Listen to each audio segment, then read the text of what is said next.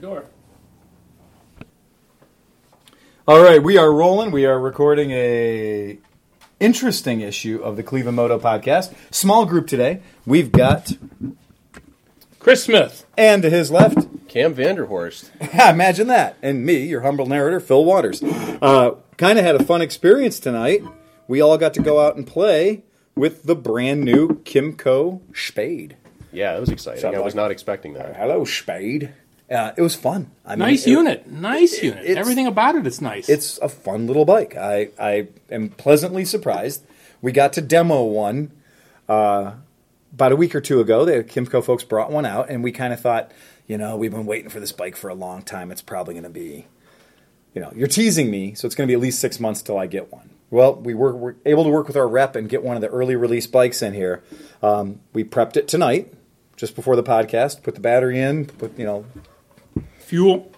Check the Luft pressure in the tires, which actually came out very nicely. Yeah. It was pre-prepped pretty well from the factory. It didn't have a lack of oil. It didn't have bad chain tension. It didn't have no air in the tires. Yeah. So they are paying attention to things at the factory. Yeah, I was really, really impressed by the initial build quality on that bike. It feels good. It's every bit as good as just about like anything else out there as far as like small bikes go. Mm-hmm. Yeah, I agree. I think that.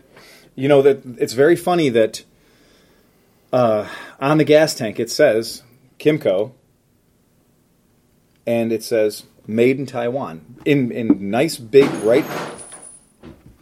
I'll check it out. Somebody dropped their contact. I think it definitely sounds like somebody dropped something real heavy over by the door. It's probably like the nuts and bolts and hardware from our door job. But it's really, the bike itself gets up and goes real good. Yeah, it likes to rev. It does. I mean, right out of the box. Yeah, no break-in. We'll be the first to tell you, we're not going to break this bike in easy because, you know, everybody who takes a demo ride on it is going to try to find out what top speed is. And I was able to get it to right around 62 miles an hour. Now, the demo unit that we had, I actually used my GPS to confirm it. I anticipated a very optimistic speedometer. And the speedometer was actually quite good. It indicated 65 miles an hour. It was going 61 miles per hour. So it's not that bad of a speedometer error, considering what most bikes these days come with. And it says, I like that whole it says made in Taiwan right on the fucking gas tank, right on the badge. Yeah. And I know initially when we talked to the reps, they said that was something they were probably going to get rid of. But I'm kind of glad they left it on because it does make you think, where do the other bikes come from? And Taiwan is probably better. Not probably. It is better than a Thai-built bike. It's definitely better than a Chinese-built bike. Mm-hmm. And what we can tell you just from today, taking it out of the box and kind of going over the bike real quick, boy, it's nice. The pegs, which are absolutely reminiscent of BMX freestyle pegs. Like really stainless. Nice aftermarket. They are. Freestyle. Yeah, they are really nice aftermarket. They don't smack of Chinesium. All the edges are finished very nicely. It's really cool. Paint job is nice. Yeah, the paint job is cool. And what I do like is it is exactly it's exactly the right tire size. So they are using the 130x70. Actually, on that one, it's a 130/80x12 on the rear, and they're using a 120/70x12 on the front, 130/80x12 on the back. So that's a tire size that's really easy to get. It won't be hard to get tires for it, and we know they make white walls for it. We know Dunlop makes the Road Smart for it now. That's a new tire from Dunlop for the mini bikes. Kind of cool. So what about that complimentary paint on that coil spring in the back? I mean, that's, who does that? I mean, the attention to detail of that's white, kind of cool. The white shock spring as opposed to just a chrome. Yeah. Or, you know, chrome or black painted one. And the rear suspension is preload adjustable. Yeah. Mm-hmm. Out of the factory, it was set at position number 2. I'm over 200 pounds. And on the very rough road. Just slightly over. Slightly over 200 pounds. In drinking weight, I'm probably at my 210 right now. But it handled the bumps on the bad road. I was able to scream over them at 55 miles an hour, and the bike was completely stable. Yeah, center stand? It was really nice. Yeah, that is. I didn't think about that initially, but it does have a center stand, and that's kind of cool. That's one of those things where when you don't have a center stand, if you buy a bike, it doesn't have a center stand. You don't think about it until you're trying to garage it and thinking, man, I'd really like to have a center stand on this. Or I'd really like to adjust my chain. Yeah. Yeah. And so it is fun that a little bike like that comes with those features. The fuel injection's spot on. It's right there. It's completely nailed. They absolutely nailed the fuel injection. Starts, just touch the button, it starts right up. The throttle response is amazing. It is. It's there's really, no lag. Really good. It feels really nice. It's a rev-happy little bike, too. It doesn't like to, does not like to lug. You don't need to lug it. You really don't. That thing, that little 150 overhead cam motor, it really does like to be spun. It is quiet. So, it's too quiet. We got to fix that. Look at the nice paint, though.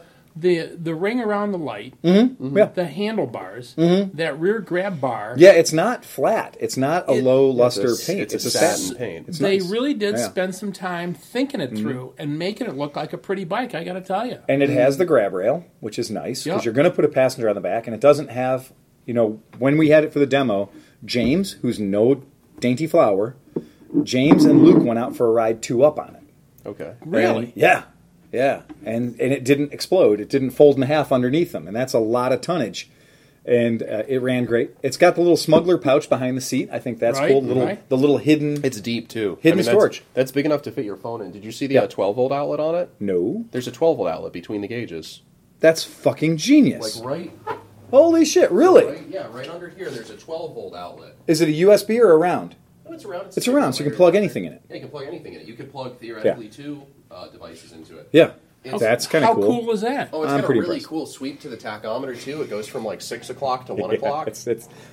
That's a nice touch. The digital gauge, the digital speedometer is nice. The tach is very sporty. Yeah, the seat is actually nice, too. Look at the seat. I mean, it's really nice. Who puts attention to the seat? Yeah, the seat's nice, multicolored, and it's fully ribbed for her pleasure.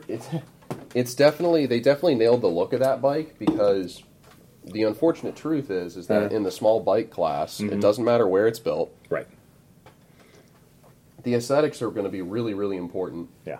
And, because that's going to be a first bike for a lot of people. Oh, I think so. For $29.99, I think a lot of people are going to make that their first bike. And there's going to be a lot of people that are going to not know a lot about bikes, or even people that do know or think they know a lot about bikes. They're going to be like, oh, it's a Kymco. For that money, $69 a month. Yeah. For that money, I could have a Honda. I could have a Kawasaki. Yep. And it's just going to take one ride on like an adult-sized bike or a more adult-sized bike. Like we were just I think the Kawasaki and the Honda are built as well as this is. This appears to be built. I can say the Z125 is built better than the Honda, but we were just talking about how... Well, I haven't been on a 2017 Grom, but the older Groms. Right. It's definitely better than that, but like the ergonomics are terrible. Yeah. The Z125, there's everything from my waist down is pain... I mean, like you mentioned the gas tank, the shape of the gas tank. Yeah. Even though the shape of the gas tank does look like it's Big Brother Ninja. Mm-hmm. Unfortunately, it has the cuts in the side of the gas tank, that reverse angle... that's designed for you to put your knees in. Well, the problem is you could only put your knees on that bike if you were 3 feet tall. You know, if you had a 18-inch inseam, you could put your knees in those pucks, but those caverns. But on this thing, it has a traditional motorcycle gas tank. It does look like. I keep thinking if you took that bike and made it 40% bigger, it would look very much like a Bonneville. Or any of the above. It looks like a TU-250 got shrunkified a little bit. It's more comfortable than a TU-250. Is it? I haven't ridden enough on a TU-250 to know, but... It's funny, that's a smaller bike than the TU-250, but the TU-250 feels more cramped when you're sitting on it, at least to me. Yeah. So this actually feels pretty good. I mean, 5'10". Aside from ever looking at yourself in the reflection of a passing store window... Yeah, you don't feel unnatural. You don't feel unnaturally. You don't feel like you're riding a tiny bike. It doesn't feel like a small bike. It handles well, it corners well, and its wheelbase is considerably longer than... Cam, it's got the red caliper. It's got a red caliper. It's got a red brake caliper. And we all know from the Harley-Davidson catalog, that's like $300 more. Yeah, that's way more expensive. I remember that episode. Good times. So a clever thing that Kymco did is there's a U.S. aftermarket parts developer, MNN. So on your Instagram machine, you're going to type in at M as in Mary, N as in Nancy, THBX. Okay. And they've already developed parts for this thing. So you've got your little... Cafe Racer seat. Oh, the little cocktail shaker pipe looks good. The pipe looks great. I mean, they've done it the same way that like Toyota did with Scion back in the day, where you buy the car day one and theoretically right there at the dealership you can have all your accessories. You can put kit on it right away. Yeah. So I mean that's really, really exciting. There's already aftermarket for it because you know they're definitely going to go after too, like the Grom crowd or the Ruckus crowd. I really couldn't, and I'm not a mini bike rider. I'm not a mini rider by any standard. That riding position to me feels awkward. But for a play bike, for me, a play bike has to feel light and agile. We have a really weird Honda CT125 in the workshop right now. It's not a CT90. It's not a CT110. It's a CT125. It's Australian market. And what it is just a damned good farm bike. It's a damn good play bike. And it's got full-size wheels. It's got a regular, traditionally located gas tank. And it's a shame they didn't sell the bike here in America. In Australia, that thing sells like crack. They can't get enough of them. But when I looked at it and I rode it around, I was like, this is kind of the perfect play bike. It's super lightweight. And it is super lightweight. And if you crank it enough, you'll get the front wheel up, no problem. Well, we had the front wheel up in this bike within 30 feet of its initial launch. That's right. It was pretty within 30 feet of its clutch being let out, the front wheel was up in the air. So it looked effortless, too. It is effortless. Which either speaks to the bike or you're riding ability. No, it's just a retard. All you have to do on that bike is aim the throttle at a ridiculous number and just dump the clutch out. And just dump the clutch out, and it just, the front end comes up in the air. The one that we demoed had many more miles on it, a lot more broken in. And whereas this one, it feels like it's only going to give you about a 12 or 14 inch wheelie before it's going to go, hold on. The one that was broken in, man, when you stabbed it, it was going full 12 o'clock on you. You had to really think about what your next move was going to be after it started coming up. You'd better have something in the playbook or you were going to be chasing the bike down the street. Yeah, I'm really eager to ride one that's more broken in. Yeah. Because, you could feel that. You could feel there's still a little bit of a tightness or stiffness, I guess, as you were rolling on the throttle, but the throttle response was really, really sharp and really, really progressive. Get 500 fun miles put on there, and then adjust the valves.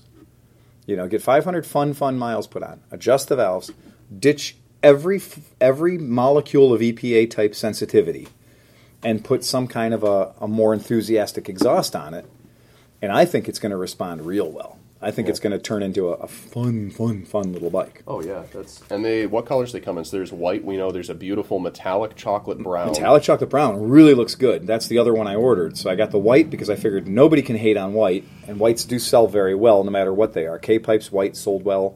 So what, $69 a month? Yeah, $69 a month. Might as well not even take that out of the crate. Just drop it off in the falls. Just drop the crate right there. I don't need to sleep in my own bed. Yeah, that's it. It is a fun little bike. I'm pretty happy with it. So that's a really exciting thing here because we've been waiting for it for a long time, and it's nice to see it's here. It's nice to see that at least around here. I was actually playing that game where I was like, don't get excited about it. Just don't get excited about it because I've had the carpet pulled out from under me so many times.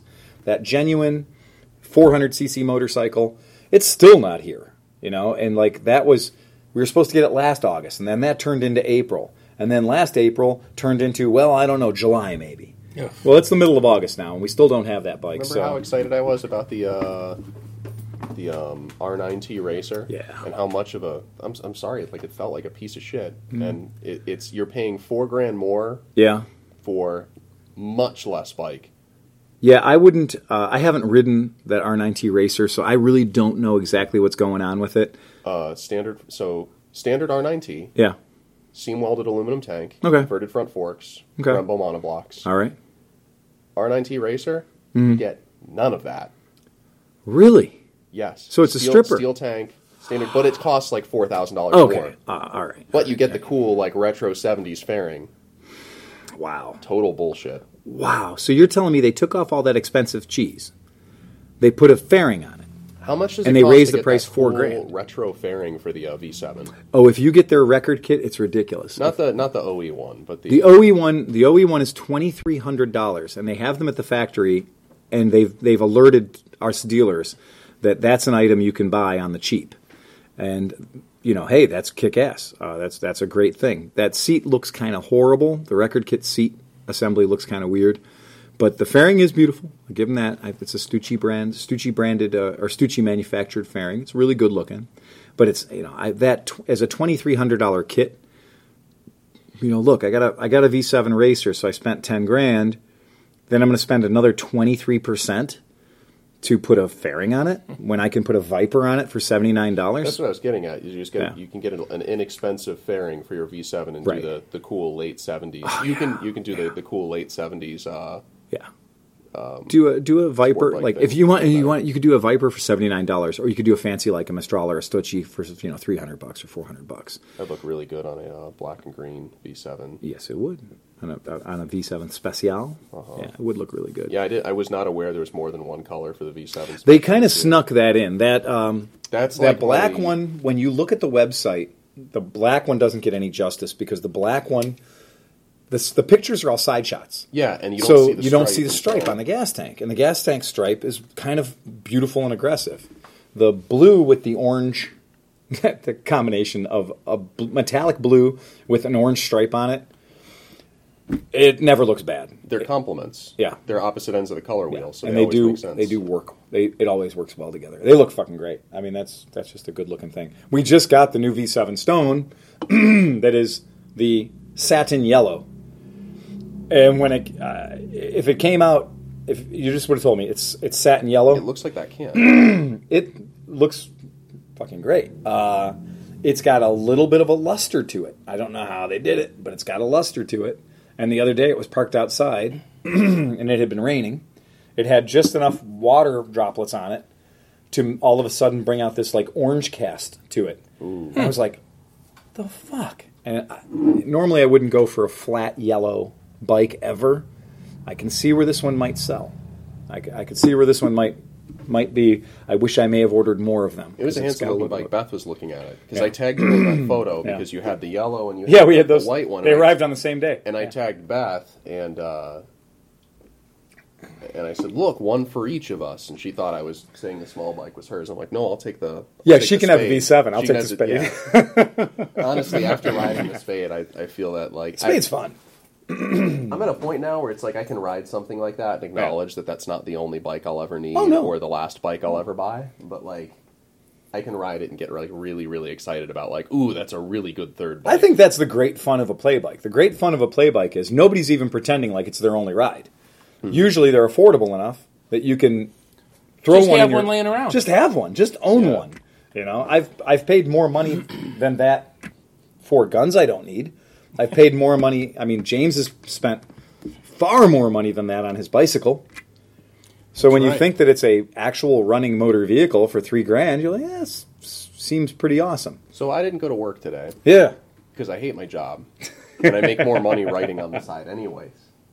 So I wanted to go out and get lunch. You sure you want that on the podcast? I don't care. What are they going to do, fire me? Oh, the humanity. They free up a lot of time to write articles about motorcycles. Yeah, would free up a ton of time to write articles about motorcycles. So I wanted to go. I have 3 cars in my driveway currently. Mm-hmm. All of them are broken. Beth took my one running car. Yeah. The car gets here tomorrow. So for the money that I have tied up in all of my broken cars, I could have like 6 Spades. You could just have a flock of Spades. We're a good band. Just give me the flock of Spades, please. And besides the obvious of, come on, dude, who did you call when you named this thing? Because like the Stella, it took us a while to get used to the name Stella, and to the point where we felt comfortable with it around the shop. Stella's a far better name than Spades. Stella, yeah, I get right. Well, and Buddy hurt, man. Buddy took a long time to get used to. If the Buddy would have been, the fact that. It's Spade, like Ace Cafe in London. Exactly. Taiwan or something. Right, exactly. I don't know how you can't toe the line of Made in Taiwan and reference Ace Cafe in London at the same time, but they somehow did it. I think that I would have been happier if they would have just ignored the entire Cafe Racer movement on that bike. And just named it Cool 70s Standard Bike. And yeah. But tiny. Right. That's a really long name, but they could have gotten away with it. I like letters and numbers. If they would have called that the SR150... I would have completely been happy with it. The Kymco FU69420. Yes. If they would have just done that basic thing or called it a Kymco S150 or something, or You know, with the Honda, as they screwed the Puch on Spade, there's a very high likelihood they would have called it like the Kymco, like IS 911. Right. The IS 911. The ISIS 911. I'll take two. The GB 500 from Honda was a great use of letters and numbers, and it really is. The TU 250 from Suzuki confuses me a little bit because I'm like, well, what's the TU? You know, sometimes Suzuki pulls some strange numbers, some strange letters out of their hat. But yeah, when the Buddy came out, for the first solid year, I could not say. I just couldn't say it. Yeah, I want to order some Buddies. It pained me every time it came up. Yeah, what kind of bikes you sell? Oh, we sell the Buddy 125. Oh, really? And do you have the fanny pack to go with those? Yeah, it's a Buddy 125. And that's extra for you, pal. But yeah, we'll get. Yeah, the Kymco People 150 was a hard one, and the Kymco Grand Vista not so bad, but the Grand Vista was just like one of those ones. Anytime a bike is named something... Friggin' American buyers, that's the problem. I think it's the people that are trying to target American buyers but don't actually live here, you know? Or just go with city names. I feel like People is probably the worst. If I had to rank them, I would say... People's bad. People, Spade, Buddy. Yeah, People's a bad name. People's a bad name. They've had a few. They've had a... we had the Twist and Go. T&G made a scooter called the Lil Sport. Oof. Lil Sport. It was a Lil Sport 49. Truth in advertising. It was smaller than it should have been. It wasn't sporty, but it was a Lil Sport, you know, like that kind of thing. Like when your dad kind of takes your T-ball cap off and ties it and says, we'll get him next time, Lil Sport. Lil Sport. That was a tough one. That was a tough one to deal with the name on. It's just so much of the stuff it's painfully named. We're getting away from that now a little bit. That's good. More of the companies are, we should talk more about crappy bike names. Like, what are some, like, shitty, like, even, like, Western bike names that are bad? I have a complete problem with the Harley-Davidson Mount Rushmore package. The Rushmore, like, the whole Rushmore thing. I mean, the more you know about your American history, the more Rushmore should kind of, like, it should be kind of like, ooh, yeah, that was a bad idea. You know, I get it now. I've been there, I've seen it, and I've, gone there several times, gone in my youth and gone back as an adult. But it's one of those ones, the more you look at it, you're like, this was just a big scam. This entire thing was like kind of a bit of a charlatanism going on. And the thing is, it took a long time to do. Yeah, yeah. It's like, we should think of something fast. I'm going to make it up real quick. I don't know if, I like the way they put Teddy Roosevelt on there just to get the funding. I didn't know that. You didn't know that? No. Yeah, that's right. Yeah. In case you're not going to write me a check, I'm going to put you on it. Yeah. Yeah. So that was kind of like his, because it is kind of a mismatch, him being in there. Yeah. So with the motorcycles themselves, there's just, it's tough. My own personal one that I cringe every time I say it. The Moto Guzzi MGX-21. I will always call it the MGX-21. You will never hear me call it the Flying Fortress. That's another one of those ones where you're just like, the Flying Fortress? So touring bikes... Really? The touring bikes ain't my thing, but that's a gorgeous bike. That's like a really cool bike. I think they did a really smart thing by knowing, like, we're never going to get street glide customers. No. So we're not going to build an Italian street glide. They built a fuck you to street glide. Yeah, they built like a completely different bike. They built a totally fuck you. What color does it come in? Carbon fiber. Comes in Batman. Yeah, it comes in carbon fiber and red rocker covers. Yeah. It comes in Batman flavor. That's if they would have called it the Dark Knight, the MGX-21 Dark Knight, I would have been like, yeah, well, fucking. But the MGX-21 Flying Fortress. The Flying Fortress is just that extra bit of like, it's Americana. Yeah. Meanwhile, it was like, Flying Fortresses were the planes that were dropping bombs on Italy. Yeah. You know, that kind of mentality. So it's... That's a tough one for me. I've never warmed up to it. It is a little weird. I got some weird car names if you're ready. Well, I do want to have one more. Okay, you got one more? The Piaggio Fly. Yeah. It is named after a fucking insect. I understand. Fly. No, dude. I just think of a bug. But Vespa's like wasp, but it's like cool somehow. Right. And that's a good point. So the Vespa, you're right. The Italian brand, iconic 70-year-old Italian brand, of the Vespa. And wasp is kick ass. Wasps are cool. Flies, on the other hand, are annoying, and generally you want to get rid of them. You know, and up until the last generation, I'll say that the Chinese-built Flies I was no fan of when they were carbureted and everything else.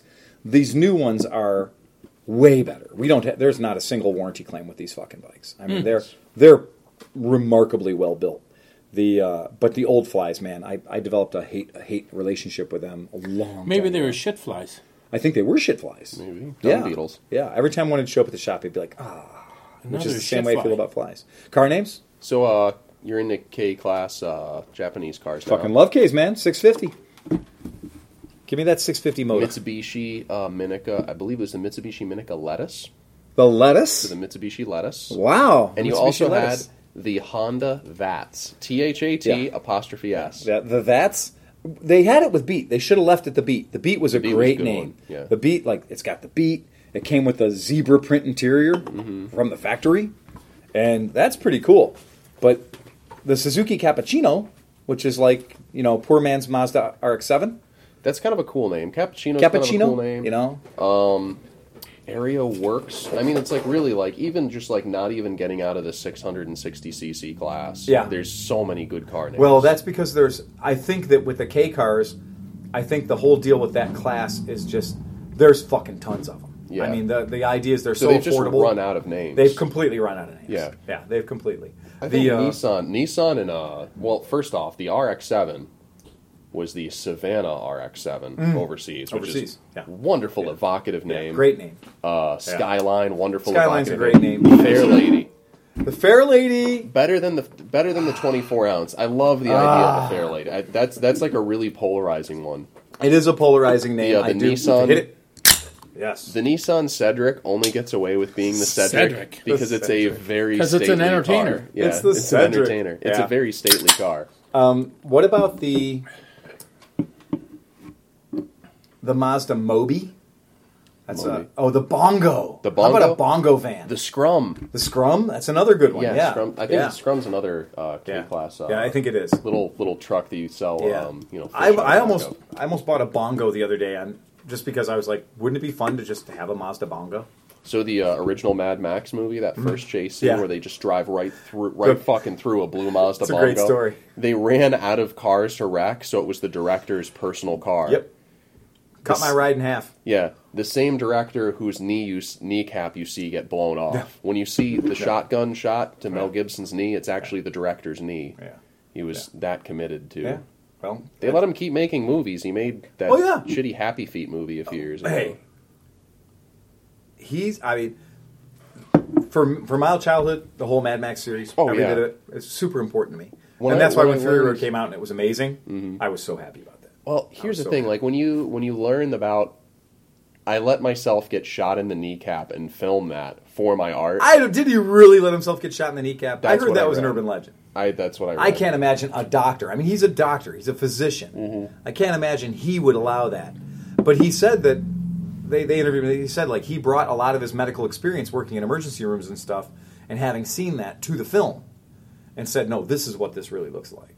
And so a lot of the stuff that was graphic in the film was graphic because he was in the ER and knew what it actually looked like, as opposed to what Hollywood thought. That was one of the first movies, too, where it just kind of, like, it implied more. Because there wasn't a lot of gore in that movie. Was the whole idea. The camera looked away. Yeah. Like, you had to figure out what does it look like when a baby gets run over. Yep. You know? It's just like the chainsaw scene in Scarface. Oh. You don't see anything. No. But your brain just colors it in so bad. It's so cool. Hey, about motorcycles.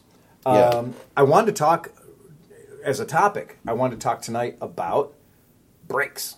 Brakes is kind of an interesting thing. Red ones are better. They cost a lot more. Red calipers are always going to stop better. Parts and accessories catalog. We had a customer bring a bike in. It's actually a Bandit, 1998.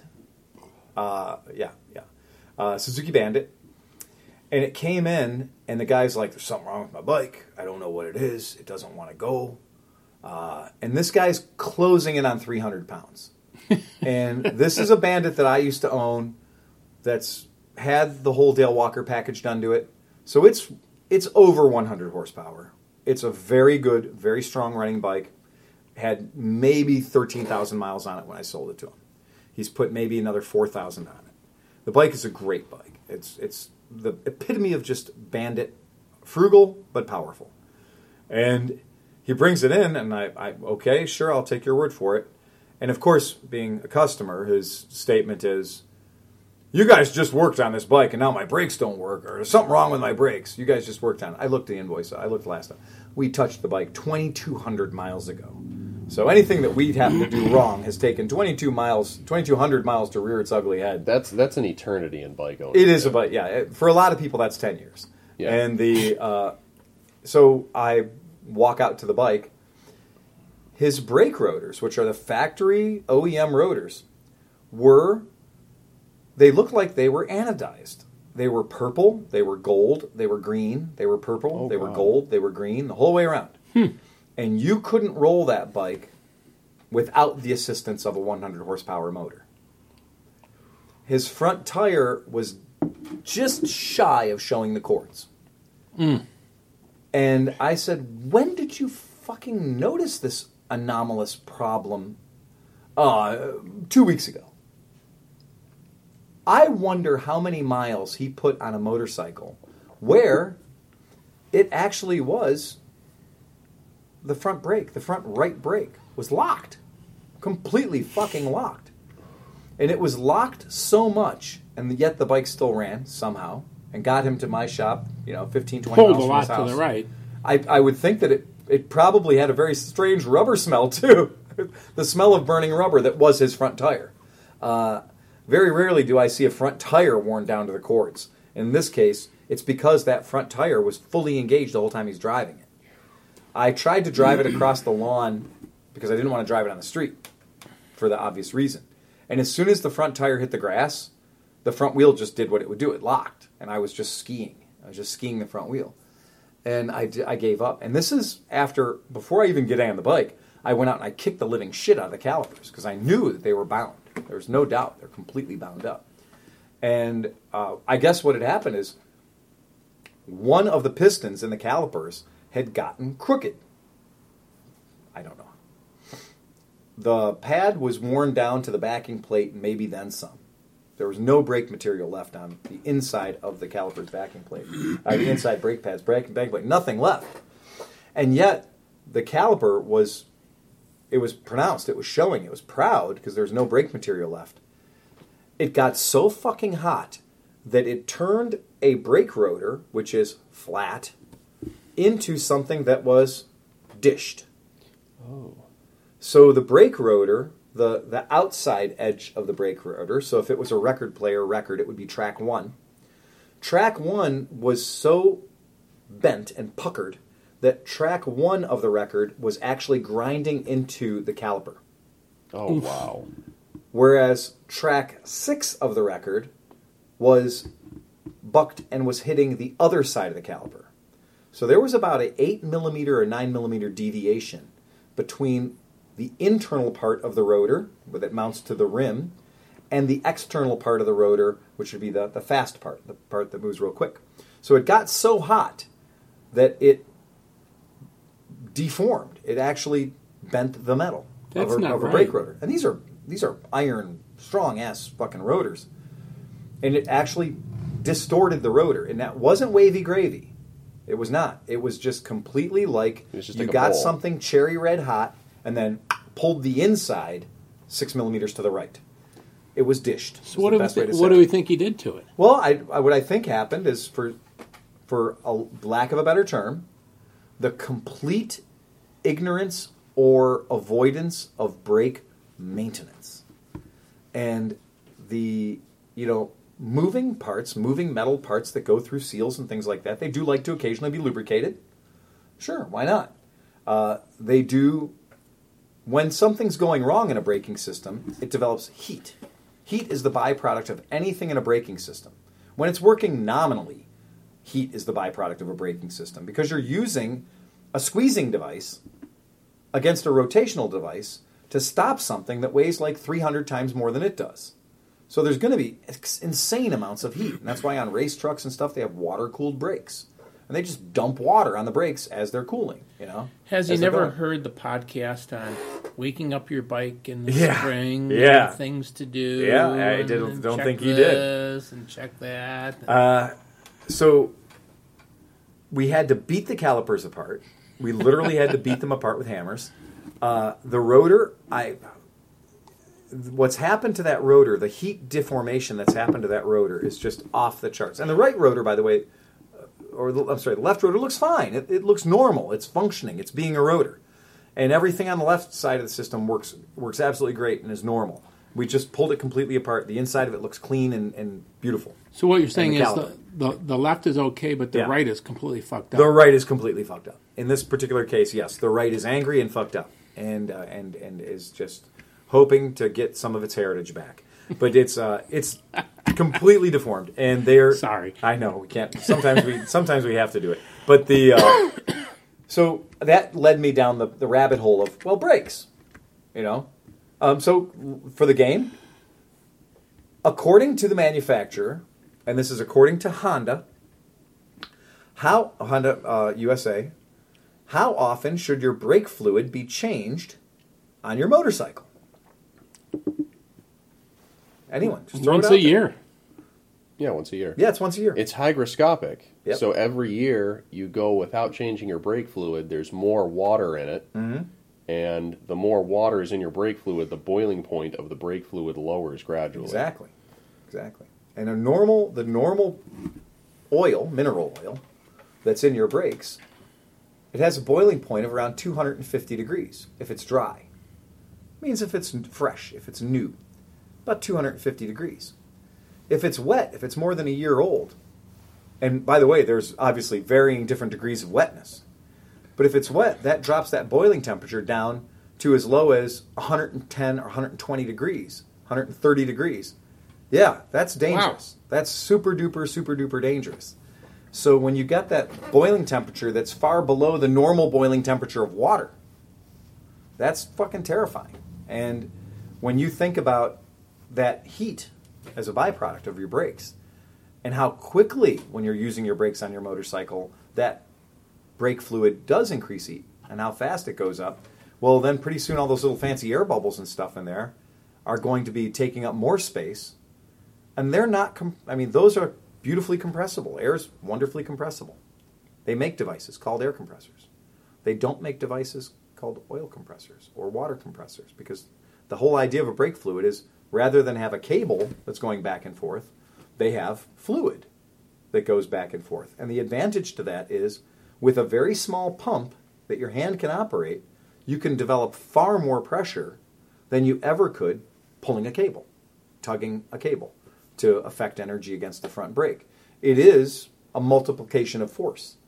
Now, if you play around with different piston sizes and different caliper sizes and pistons in those calipers, you can get a whole shit ton of force from just the human hand.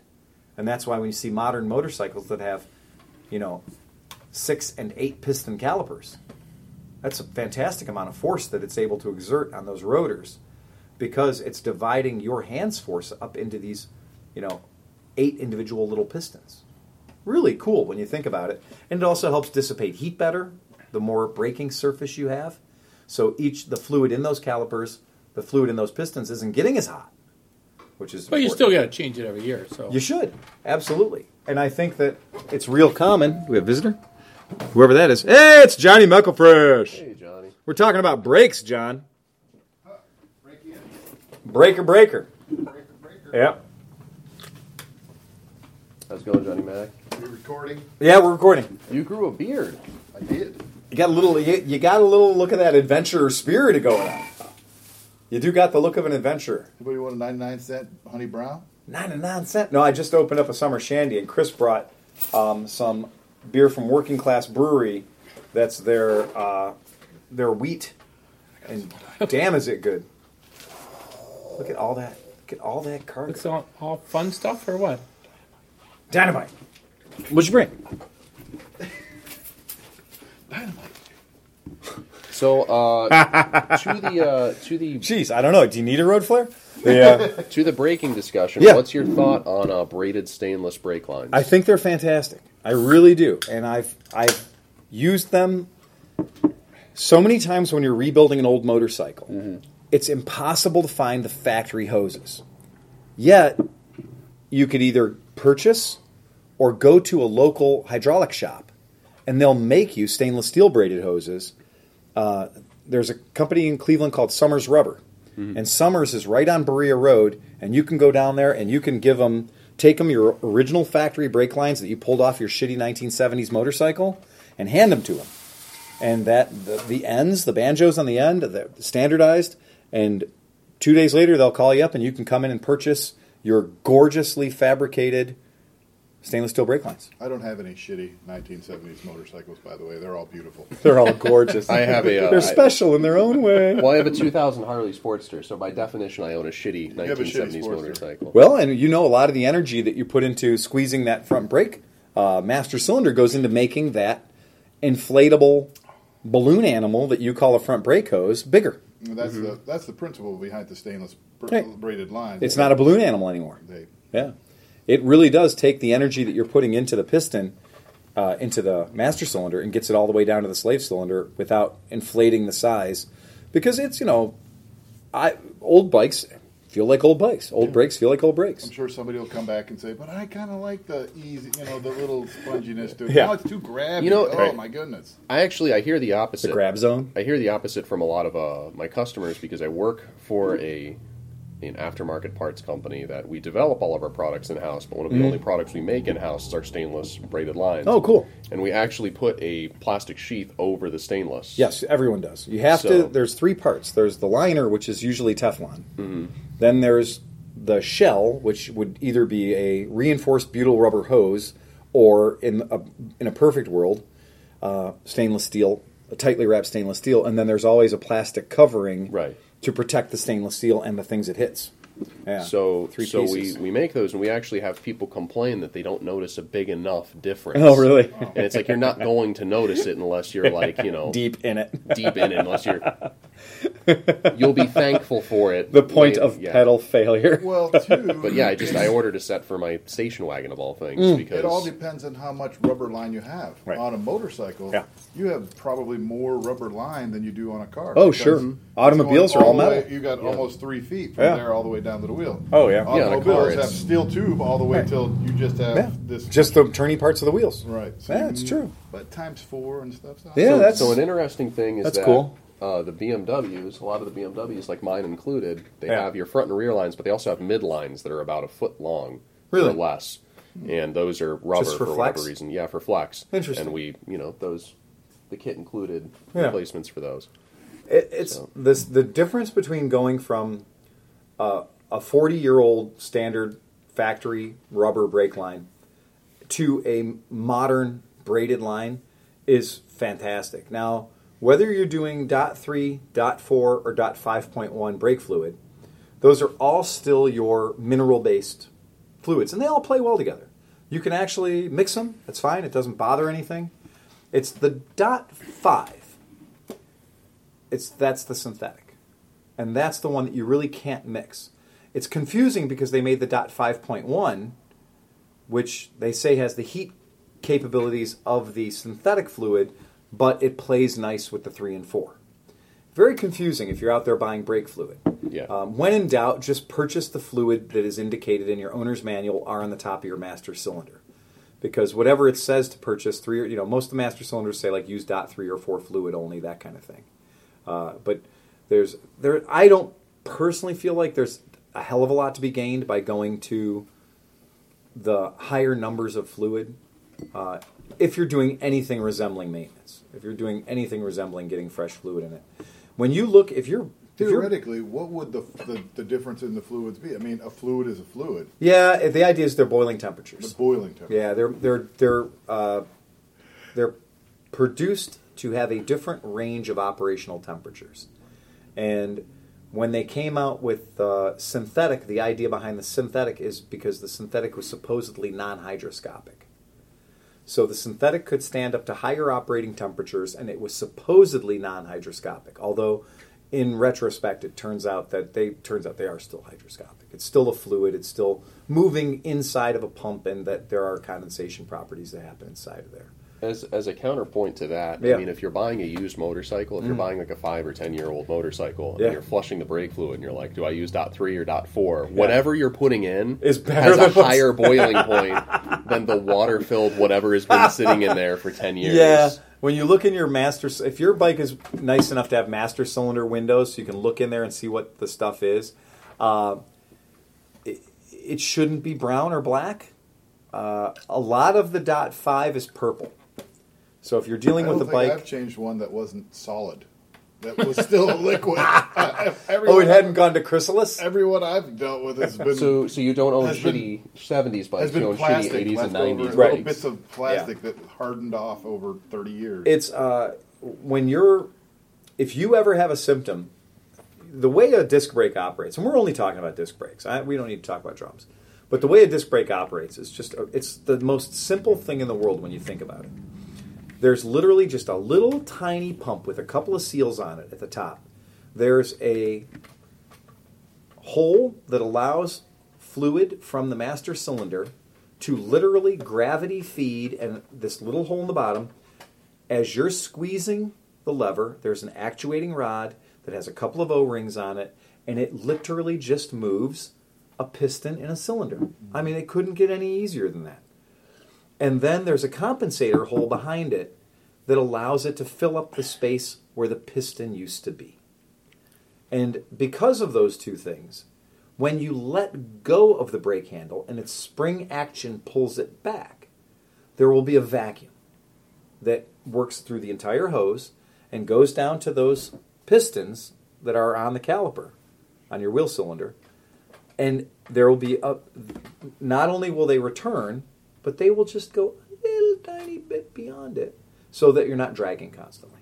And disc brakes do drag. I mean, they do drag a little bit. That's kind of what they do.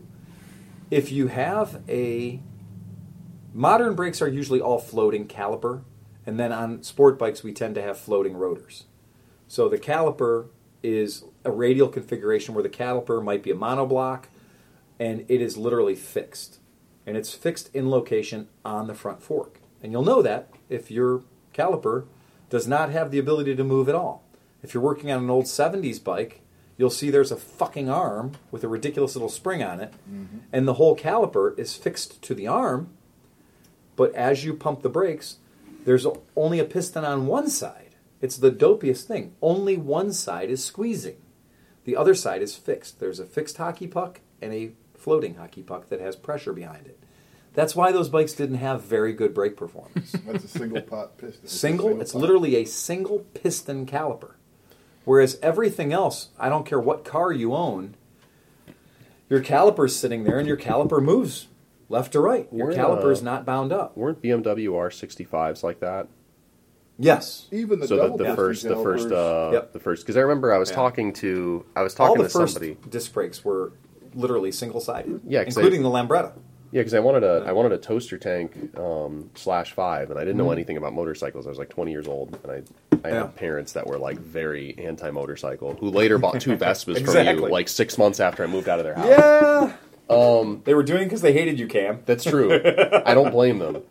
I hate me too. So no motorcycles until he's gone. Yeah, and like they explained, somebody explained to me that they said, the old drum brakes work way better than the early disc brakes. I've kind of had a thing where I didn't really understand how to set up drum brakes. If you get into a twin leading, or God, if you can be lucky enough to get a four shoe drum brake, there is a true art to setting them up, and it is understanding the forces, the rotational forces of the wheel against the shoes, where you can make some of those old water buffaloes that had the drum brake front end. I've been amazed at how well they stopped. It was a huge drum. It was a giant drum. Their spokes were only like 2 inches long. It was enough to stop a Mack truck. And you'd grab it, and if you used a handful of front brakes on those things, it's all over, baby. You're gone. A really well-engineered, but think of how many moving parts there are. Think of how many adjustment points there are. Linkages. So it makes an idea where there's one moving part in the pump and one moving part in the single piston caliper. Into this like, wow, this is so much fucking easier. And we're developing so much more pressure than we did with the traditional drum brake. Now, the drum brake that's on the front of your 40-year-old dirt bike, which is, like a 4-inch drum, those things, that concept of it's probably bad to have a disc brake in the sand or dirt or grass anyway, was their idea back then. It's the suggestion of stopping the motorcycle. Right. I think my thinking on that was like, what happens when you get go through a creek and you feel your drum full of muddy water and bullshit, like, that doesn't come out. At least a disc. The other thing that's interesting is drum brakes don't work when you're going backwards. Yeah. So if you're using a motorcycle and you're going up a hill and you're rolling backwards on a hill and you grab a handful of front brake to slow the motorcycle's roll backwards, sometimes you find out the drum brake doesn't work particularly well in the reverse direction. So it stopped you great getting up the hill, but now that you're trying to hold your weight going against gravity, now all of a sudden the front brake, the hardest you grab it, and all of a sudden you're still rolling backwards. And it's just a weird thing about drums, but definitely back to discs. Whether you have if you have a floating caliper, then those pins that the caliper floats on, you got to lubricate that. Absolutely. I mean, you have to make sure that those things are there. Taste that. If you ever notice that you're wearing out your left or your left brake shoe before you're wearing out your right brake shoe, your caliper needs serviced. You've got to lubricate things because that whole idea is it's supposed to be. That came from Working Class Brewery down the street. We're here in the corner. Yeah. No, they make a nice really product. Tasty. Yeah. So, yeah, if you notice uneven brake pad wear, that's nothing other than either you have a problem inside your caliper and one part of your brake piston isn't getting enough pressure, or you actually have a caliper that's hanging up. I mean, that could be like one pinhole of rust the seal is hanging up on. Absolutely. Which in the climate that we live in, not so much on the motorcycles, but on the cars, can happen really, really easily. So here's a tip. Here's a tech tip for bleeding your brake lines. So say you went through your old bike and everything was all mushed up. You had to clean everything out, had to distance them. And in some cases, I've even had to run a piece of wire through the hoses to get them out and get them open again. Yep. So now you've got it all out. Now you're trying to get it bled up. Yep. You crack the bleeder, you pump. It's coming out the bleeder. Everything seems to be working just fine. Like you're moving fluid. Working. You're moving fluid, but you just can't get them to bleed up. Right. Do this. Go back and bleed each of the fittings because you can get air bubbles. Right. So crack the thing at the master cylinder. Yeah. Crack it at the midpoint where it, the connector, like if you have dual pistons and stuff. Yeah. Right. Go back and bleed all those, and I guarantee you'll be fine. Yeah, that's true. You think about it because that air is hiding in there. And it's compressible no matter where it is. Right. And it's always hiding up high. Guzzi, still one I think the most genius thing that Guzzi does is they put the bleeder valves, they put the bleeder nipples on the master cylinders because air fucking rises. Yep. And guess what? If your master cylinders are the highest point in the braking system, which they are, it's a really great place to put bleeder valves. You may encounter a bike, too, that has a bleeder that's like coming out the bottom or something like that, some stupid things. Yeah. That just means that it's meant to take the caliper off. Yep. Remove the caliper, invert it. I've seen that before. Speaking of stupid things, would you guys like to take a field trip to somewhere else in the showroom? Oh, sure. We can do that. Let's go look at the Sportster, the Super Low. Oh, my God. Are we going to look at the Sportster Super Low? Oh, boy. So, I'm not a fan of horror movies. Yeah. Not my thing, right? But I'm aware of the concept of the Saw movies. Yeah, the Saw is basically teaching you a life lesson, or punching ball bearings through your skull at 400 feet per second, or jamming spikes into your eyeballs. So do they still do it the same way? See, they do it differently on these newer ones. So on my Sportster, when I have to go to switch to mid controls from forward controls, because. Oh, because you mean they were mounted directly to the cases, the engine cases. The master cylinder was mounted here. Yeah, yes. Yeah. To get this cover off, to get to the back side of it, to be able to put the foot peg, which mounted directly into the side cover. Right, goes right in the side cover. Remove the entire exhaust system or remove the master cylinder, which is mounted on the possibly lowest point on the bike with a line that runs up and over. Right. Oh, yeah. The opposite side. Right. So it was like a Saw situation. Like, would you like to play a game? Right. Would you like to take the exhaust off or take the master cylinder off? So I'm like, if I take the exhaust off, I'm going to have to replace, like, the gaskets. Yep. And I'm like, if it's a little bit louder because I didn't replace the gaskets, it's just going to sound like everyone else's. It'll sound like all the Harleys. So I'm like, all right, fine. And then, like, 2 weeks later, the one of the employees at the Ducati dealership said my bike sounded nice, so I made the right choice. I'm sorry, this was such a disappointment. Oh, yeah, the super low. Well, I can... This is a nice bike. Somebody needs to buy this bike. I feel like a fucking idiot. It costs twice as much as mine did, but it's like a way nicer bike. Yeah, but, I mean, realistically, we've got $5,500 on there. I could see $1,000 falling off that price tag real fast. Why would you tell me that? They're shelling out money. Right, once I see cash... Yeah, once I see cash... That 5-speed could just, you know what? And compared to the Iron and the 48, that bike actually has a very comfortable ride. Yeah, this is a much better bike. It's than a much better bike. The Iron and runs real nice. The Iron 883 and the Sportster 48 are bikes you buy because you want to look cool. Yeah, you can't ride them. These are and I like the way they look. This is a very rideable bike. I was very surprised with it. Classy color combos on them too. This is the Sunglow Merlot, which is the exact same as the Road Glide Ultra parked next to it. That's what I was going to say. All the two-tone colors they do on the Superlow are all two-tone colors from the big touring bikes. Right. Yeah, they're really gorgeous. The $1,100 upgrade. Yeah. Oh, yeah. There's a teal and white that's really pretty, but it's not that much more money on this bike. I don't know why. I don't know why they sell so few of these. It seems like you don't see as many of these compared to. The Iron, the whole flat back thing of the Iron, I think is just a young man thing. I think it's really just I'm 23 and I want to have a Harley. Yeah, really so is. I'm going to have the cheapest Harley there is. Whereas that Superlow is kind of an adult's Harley-Davidson. Mm-hmm. It has suspension. It does. I feel like the Superlow is like a couple $100 cheaper than the Iron. I don't know, but they're not. They're not far apart. Yeah, they're not far enough apart to and the Iron has the worst ergonomics. The Iron's horrible. You sit because you have low. You have like tracker handlebars. Yep. And you have forward controls, whereas this you have mids, and you've got kind of like mid-rise. The handlebars are super comfortable. The foot peg position is super comfortable. What I will say about this motorcycle... It's like 2 inches taller than like a Super bar or like a Daytona bar. It's like it's really It's a bit of a pullback. Yeah. And decent pullback on them, too. I cannot turn this bike around in my driveway without scratching all the metal. Huh. Like, the curb feelers on that bike are almost an inch long. And they are touched down at anything resembling scooter speeds. Yeah. Well, when you look at how like a stock exhaust system is set up on a Sportster, I still haven't figured out how to lift mine without taking the exhaust off of it. Oh, yeah. The exhaust pipe hangs It's the lowest piece. Than the frame. Yeah. The deadman tube, the EPA system on this exhaust, if you look at it, it goes from well in front of the front muffler. You look at that tube, that giant 1.5-inch tube.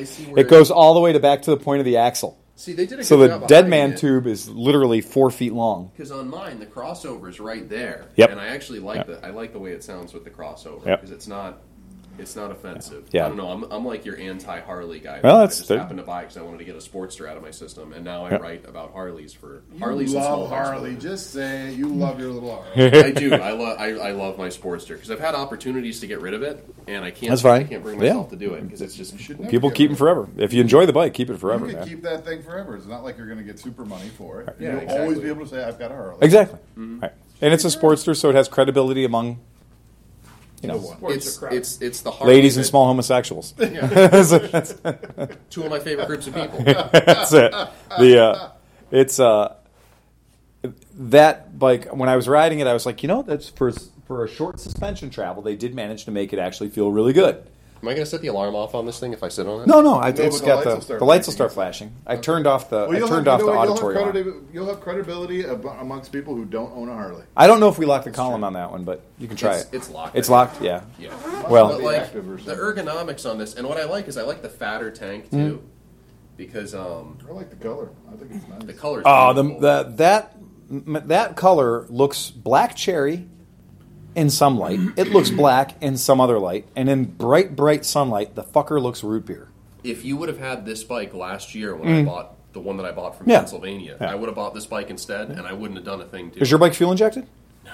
Oh, well, this is. You didn't feel a finger. Oh, yeah, it's also rubber-mounted, too. Funny thing about rubber-mounted Sportsters versus non-rubber-mounted Sportsters... Yeah. They still vibrate. It just changes when the vibration They still happens. Shake. They shake. Yeah. They just hold on to their fasteners better. Yeah. So didn't you have a Buell M2 Cyclone or something? Didn't that have the radial brakes? Yes, the ones? Radial brakes. What's Absolutely. Your review on that? How do you well, and that whole that's part of that did we idea. Cover that already? Or? No, we didn't, and that's a really good thing because when you look at a motorcycle that does have radial brakes, do we have any in here? Yeah, there you go. So when you look at a motorcycle that has something resembling it, so the Brembos, yay! So when you get into either a monoblock. You know, the advantage to a monoblock brake is that you don't have the hardware to hold the left and the right-hand side together. It makes the brakes lighter. That can be important because it's unsprung weight, and when you're trying to build a race bike, it's super important to have as much unsprung weight as much or as removed as possible. Make the thing as light as possible.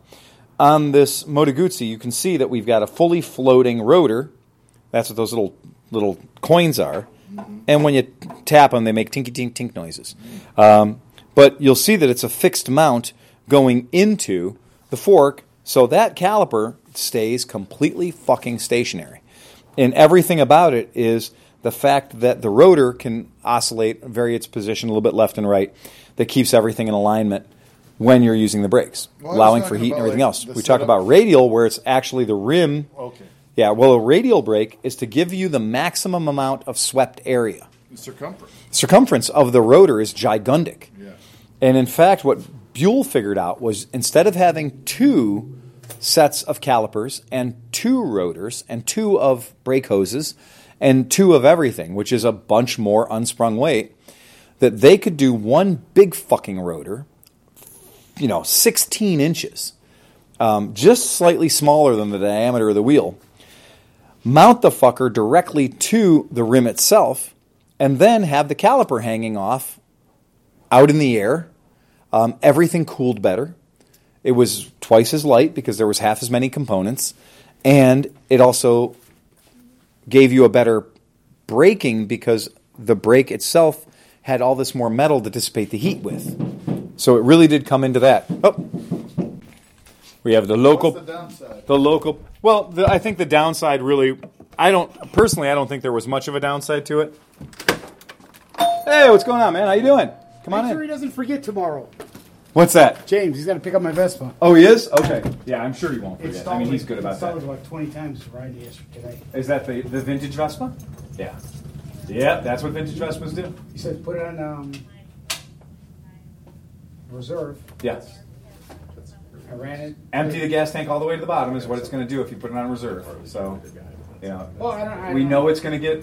If there's any fuel to be had, it's going to get it if you put it in reserve. Yeah, but then what good is it going to do me if I run out and I'm stupid? No, you can't. That's why when you're doing it, when you get to that point, sometimes with the fuel taps in those, running it on the regular full circuit isn't enough. So if it gets dirty or gets contaminants in it, we got to run it on open, full reserve, and that lets the maximum amount of fuel possibly come into the thing because you're drawing right from the bottom of the tank in a much bigger orifice. So then how... Is there something maybe clogging up the line? You got it. How do we get that out? Well, the old-fashioned way. It's exactly how you think it is. When there's junk in the gas tank, there's only one way to get it out. Open it up and clean it out. Take the gas tank out, clean the shit out of it. Or like we do around here. I was here for a year. Well, but I mean... I was here for a year. You can't stop rust. Yeah. You can't stop rust. No matter what you do, you can't stop rust. And with these vehicles, remember that we have ethanol in our fuel, and the ethanol brings the water in. The water's sitting in your gas tank. Dude, I don't know what you're talking about. I know. Dude.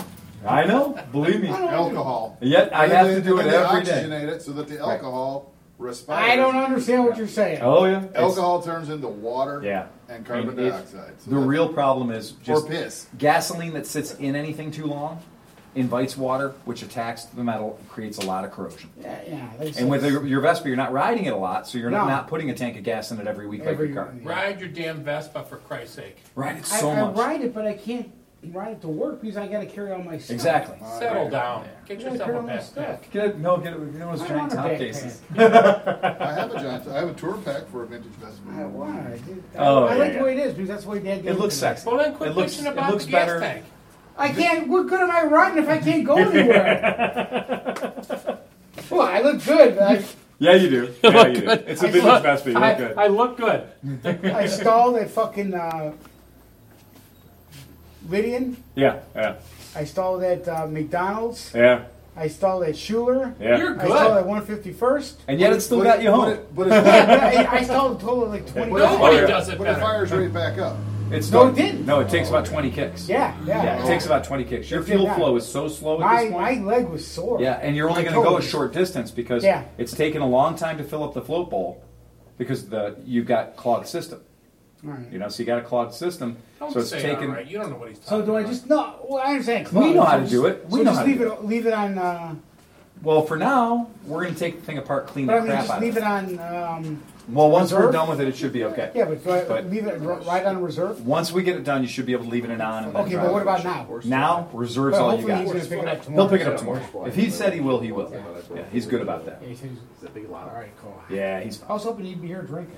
No, we're doing the podcast. You know, ever since he started doing triathlons, he doesn't hang out and drink anymore. All right. I do triathlons. My triathlons are the fridge and bathroom. That's the running component. And shower. Taking the showers, the swimming component. All right, take care. Cool, man. It's good seeing you guys. Take care. I'm so happy this wooden door is holding up.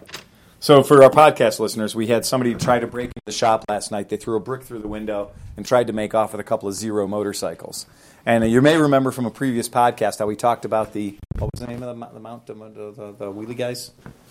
Mount Pleasant Wheelie Kings. Mount Pleasant Wheelie Kings. So have they been rumored to be hanging out in this area? They have been rumored to be hanging out in this area. Okay, because we have a friend of a friend. Because we have a house in the West Park area. Yeah. We're on the West Park email, which is all the family of cops and stuff like that. Yeah, because that's what this neighborhood is. There's emails going on. As our podcast just got interrupted by our local neighborhood police officer who rides a vintage Vespa. Right.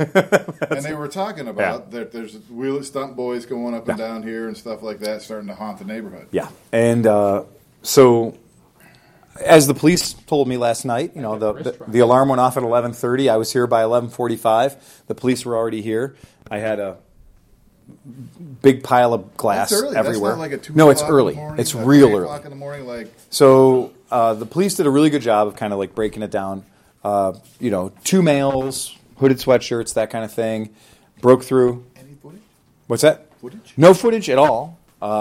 We had a Wi-Fi problem, so I lost my Wi-Fi-based cameras. Okay. But our hardwired cameras couldn't see their faces because the hardwired cameras are up and they're aiming down. Mm-hmm. And, 85-degree day, sure, let's wear a hoodie. You're not listening to this damn podcast. That should be probable cause as far as I'm concerned.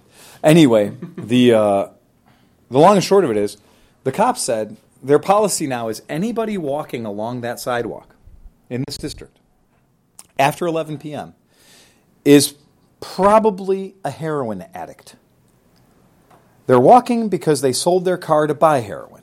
Hmm. And they are walking along looking for any stealable item that's hand-carryable so they can take it to their dealer and trade it for heroin. Keep in mind, we've already had catalytic converters stolen. We've already had that type of pilfering type property crimes in there. So we're going to have to up our game a little bit. And we got to buy a... And we're not going to get a tempered glass window because that shatters too easy when you hit it with a brick. We're going to get laminated car windshield windows so you can throw bricks and they'll bounce right off. The gotcha videos? Oh, I'm ready for a gotcha video. Where people have set it up. Mm-hmm. So you build a wall there, wall there. Yeah. That door, you leave it open. Right. It opens from the outside. Sure, but it doesn't open from the inside. It doesn't open. And when you come in here, this door opens from the inside, but it doesn't open from the outside. Right. Let people come into the vestibule, lock themselves in.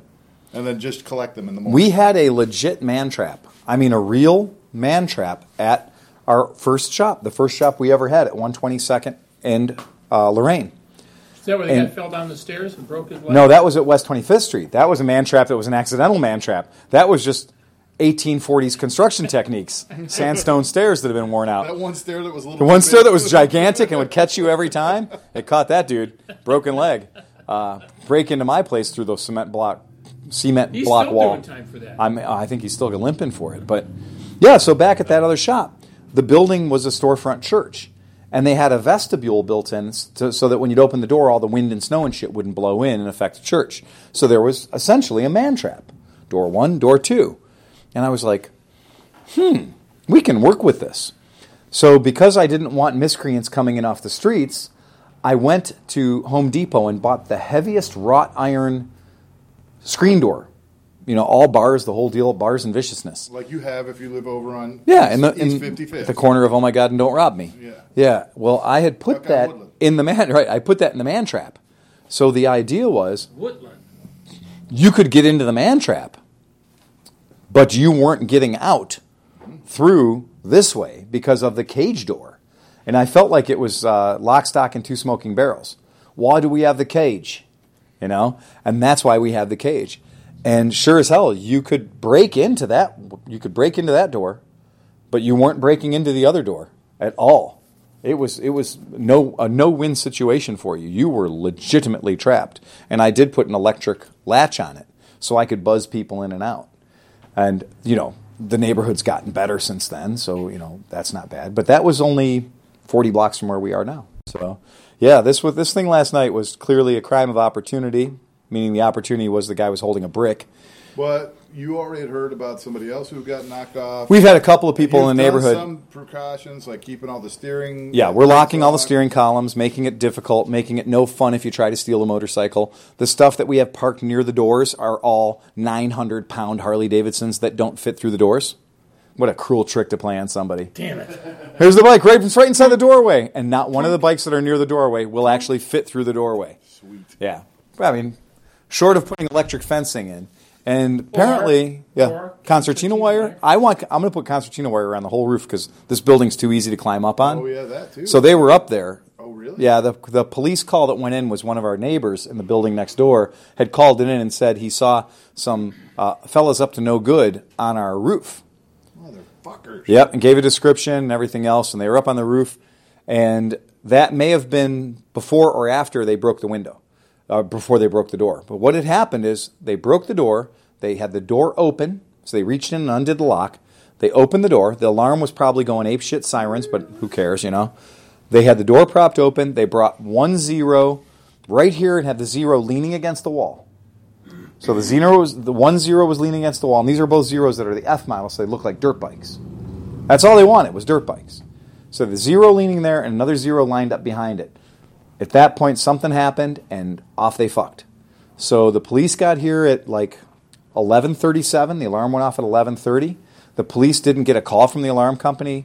They got the call from the concerned citizen that said there were guys jacking around, you know. Oh, I'm fucking fucked off with the alarm company. I'm kind of fucked off with my alarm company right now. I'm pissed. Because I was standing with the cop in here 45 minutes after the incident. That month's fucking payment. When I heard the alarm company call come in. I want a refund. Turns out the alarm company did call the Cleveland Police Department. Yeah, I hear that on the radio. Yeah. That's it. Yeah. We need you to respond to an alarm. Code 4, which means if you get there this shift, that's okay. You got a code 4, and now I'm going to give you a code 2 and a... Oh, right. Wait, sorry. Code 1. Code 1. The code 2 turned into a code 1. That code 4. Yep. Sorry, that code 4 is never going to get touched. Or they might even not even dispatch it. And one of the logic things I thought was maybe because the officers checked in on the radio here when they got their call about the suspicious males, maybe the dispatcher went, oh, well, they're responding to an alarm at that location anyway, and they're already there. Right. So, but, yeah, I'm sure that none of that's going to come up. Something worked out, though, because, yes, you don't have that match there. Yeah. If that's just a key anyhow. Yeah, you can't have a key on the inside. It's a fire code violation. Yeah, you can. No, you can't. Yeah, just go ahead. Just go ahead and do it. And if my staff happens to die in a fire because they can't get through there. Don't walk that way. Yeah. Look at it this way. Yeah. You didn't lose bikes. You lost the window. I'm way ahead of the game. I lost a $400 window, and they cracked the big window next to it. So, you know, $700 there. So I'm out like $1,100. Fuck yeah. I'm not making an insurance claim. Fuck that shit. Oh, okay. No, because they'll up my rates. I'm going to make an $1,100 claim so they can up my rates $500 a year for the next 10 years. That's the bad. I know. I think that's glazing. Kenny, he bought a Harley off you. Oh yeah, he did buy a Harley off of us. Yep. Well, the guy that came out and quoted me out today was a pretty legit guy, and he had the idea to do with the laminated glass instead of doing because I want to do the wire mesh. Yeah. But they're like, no, the wire mesh, you hit the wire mesh, it still shatters just like that, but you have just wire mesh hanging there. Right. He's like, you do the laminated, they can kick it for an hour and a half and they'll never get through it. Yeah, you can do whatever you want. Smack it with a baseball bat. You're not getting through. And you hit it once, and it looks like art. So if they take out the windows there, it's too much to get it up. Too much of a climb. The hip wall. Yeah, and we're going to put some bolsters in those front doors with big padlocks on them, so that we can open the doors if we need to, but they'll be like security bars with big fuck-off locks on it. I like the plywood. How about just put a sheet of metal over that? Screw some... Yeah, that's a couple of people said that, too. They're like, why don't you just do a metal door? I'm like, because I'd like to be able to make my shop not look like Fort Apache, the Bronx. Yeah. You know, I'd like it if my shop looked like a shop and inviting people. Maybe like some shiny diamond blade. Well, if you notice, we rearranged our floor plan today. Renee and James, I told them the way to do it. So the only thing, when you go in the front door, the first thing you see are the extraordinarily fey Vespas. Pink Vespa, literally first thing inside the door. I love that fucking pink Vespa. And then inside the left-hand side, it's coral. I'm sorry. How many times have I got to tell you coral? Salmon. It's salmon. The Walker's going to get you coral. That Flying Fortress will not fit through there, will it? No, the Flying Fortress will not fit through the door, and neither will the Road Glide Ultra. Perfect. They're like, I'm going to take that one. You're like, no, you're not. It's ready to go. Get it through that doorway. It's exactly 4 inches too wide. Nice. And you can't get the bags off. Oh. Right. You're going to get to the doors, and then your life is fucked. You'll have to order another one if that one goes. Well, the whole idea is, customer walks in, he's to his left, he sees a big, beautiful Harley-Davidson. Right in front of him, he sees the MGX-21. To his immediate right, he sees a line of fruit-flavored Vespas. This is me and my girlfriend. Right, exactly. Look at my life. Couldn't get better. And then James had a cool idea. He took all the used bikes and parked them over in the fucking hinterlands. You know, like, oh, you want a used bike? Go over there!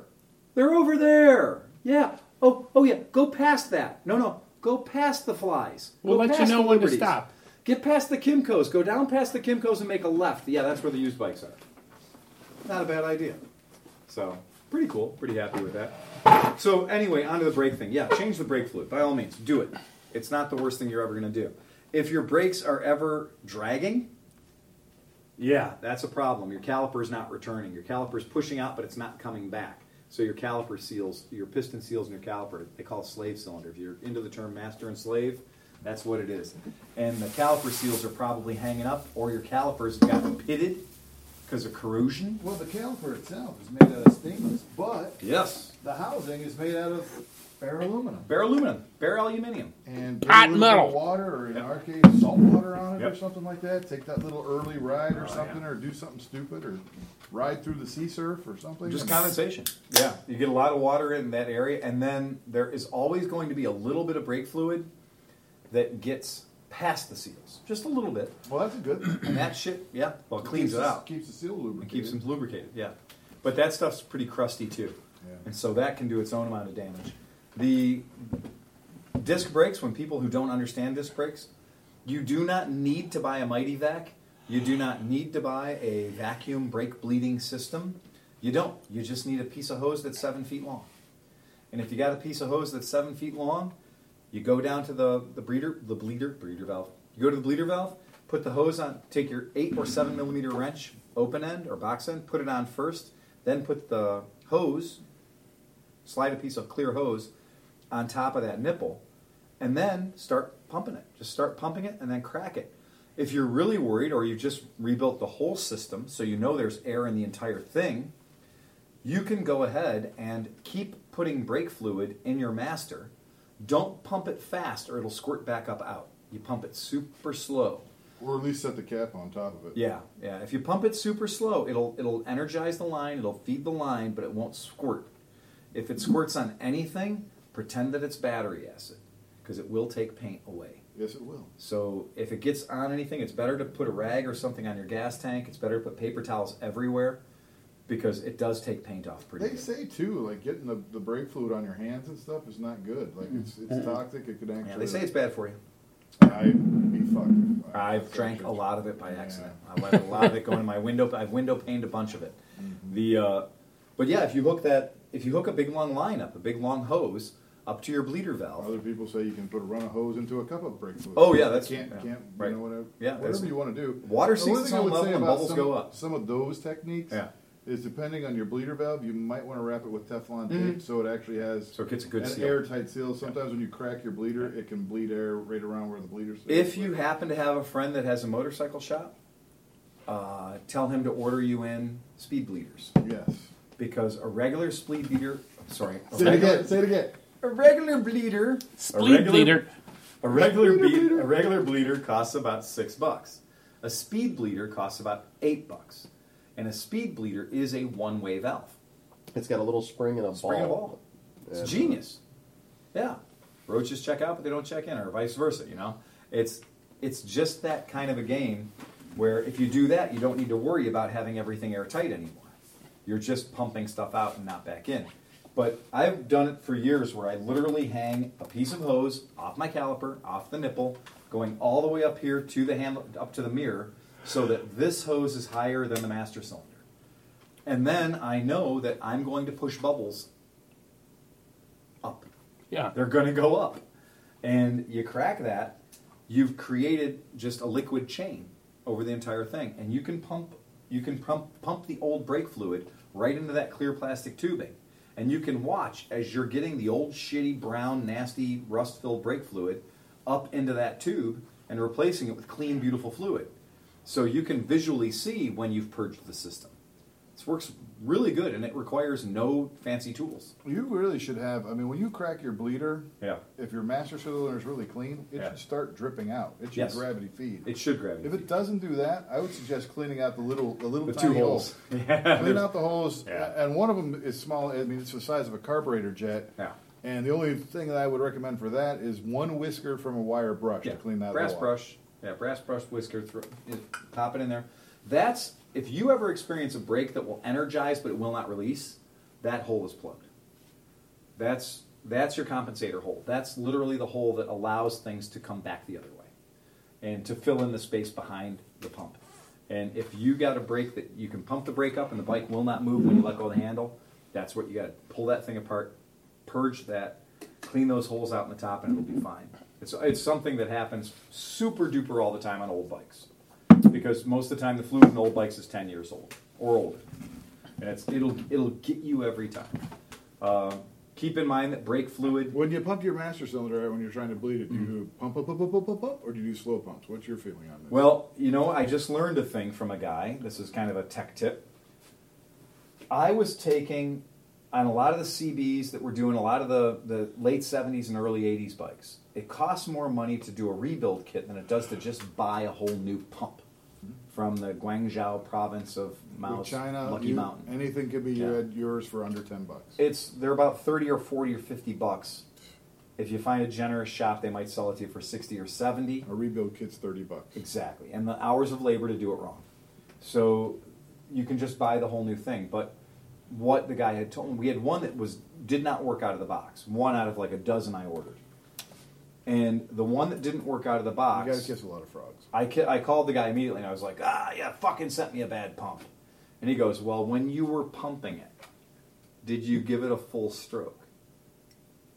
Of course I gave it a full stroke. I stroked the fuck out of it. I stroked the piss out of that thing, and that's how I know it's leaking. Well, apparently, when they're brand new, don't give them full strokes because it flips the seal backwards. So the seal that's on the piston... Not if it's a goddamn Honda seal. That's what I said. Not if it's a goddamn Honda seal. I said, I've been doing this my whole life. I've never had one of them do that. And sure as shit, so just for the fun of it, I took the thing apart. And, the seal was flipped around backwards. It wouldn't hold oil anymore. Uh-huh. So it's made out of latex instead of... It was not a very strong seal. So, but that is something that I learned, is that it's better to do many short strokes than it is to do those crusher all the way to the grip strokes.